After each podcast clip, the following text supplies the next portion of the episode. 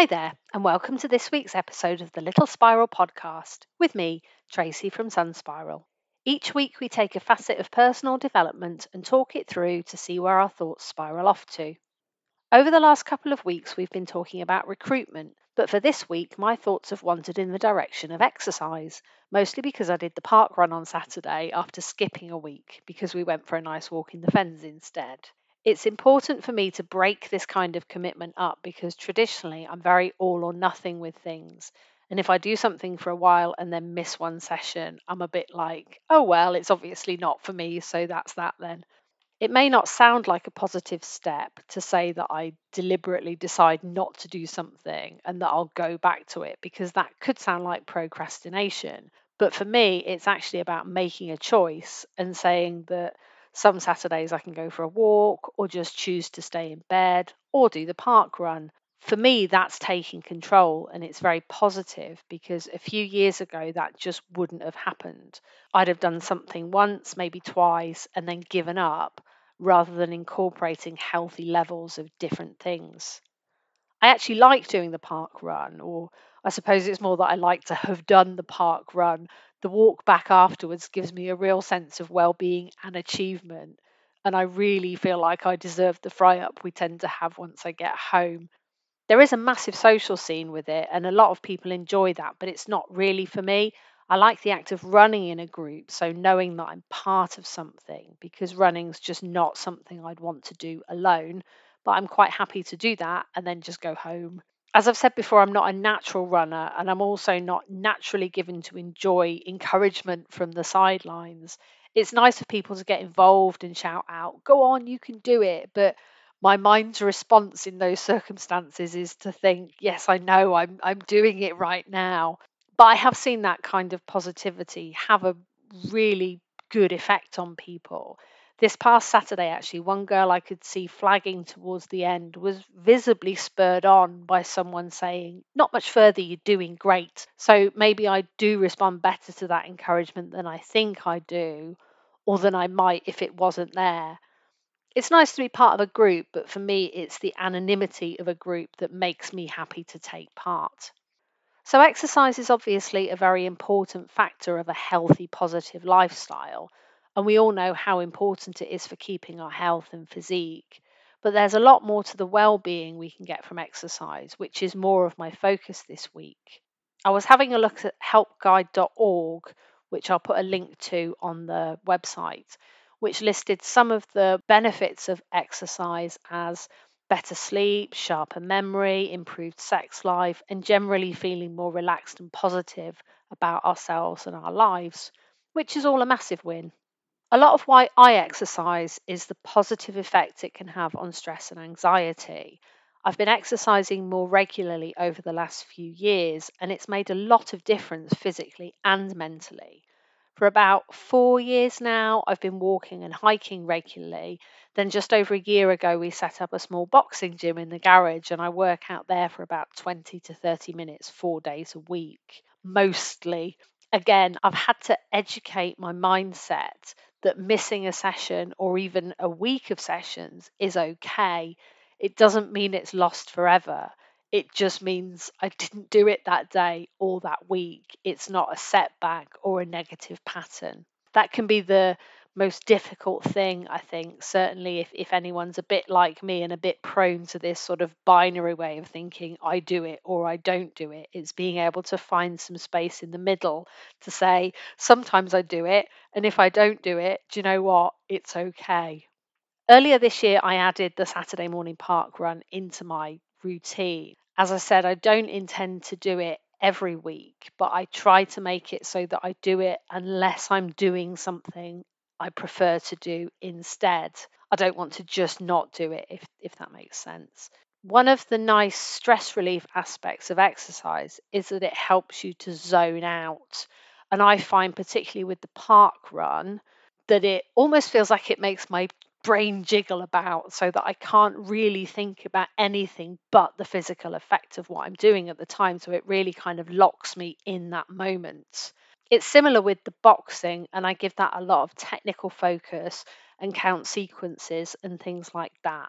So it's hard to try and hold a thought about work or bills or just something else or something negative at the same time. Of course, those worries come back, but as I've had the chance to switch them off, it can often be like a reset, and I can think of new approaches that I might not have thought of if my mind had stayed in the same groove and I hadn't allowed myself to zone out from it.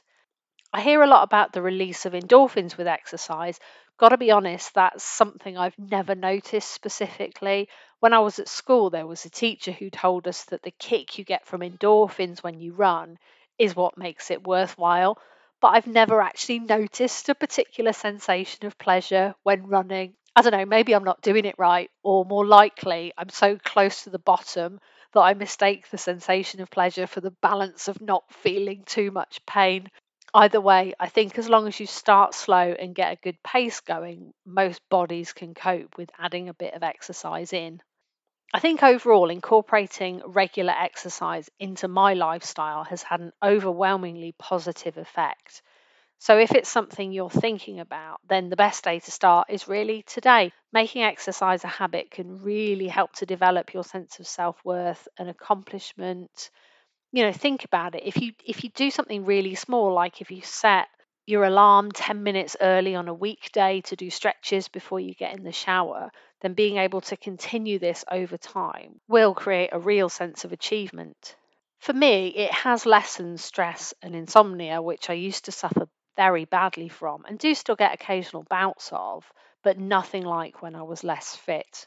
I've also benefited from increased self-esteem, but most importantly, exercise has really helped to break that cycle of overthinking by letting me zone out, even for a minute or two, and hit that reset switch. So those are the benefits to mental well-being that I personally have found through exercise. When I was reading up on this, I also found out that exercise stimulates the growth of new brain cells, which helps to prevent age-related decline, and builds resilience to help cope with life's challenges in a healthy way rather than resorting to negative behaviours and stimulants. So if exercise isn't something you do at the moment, then here are a few tips for getting started.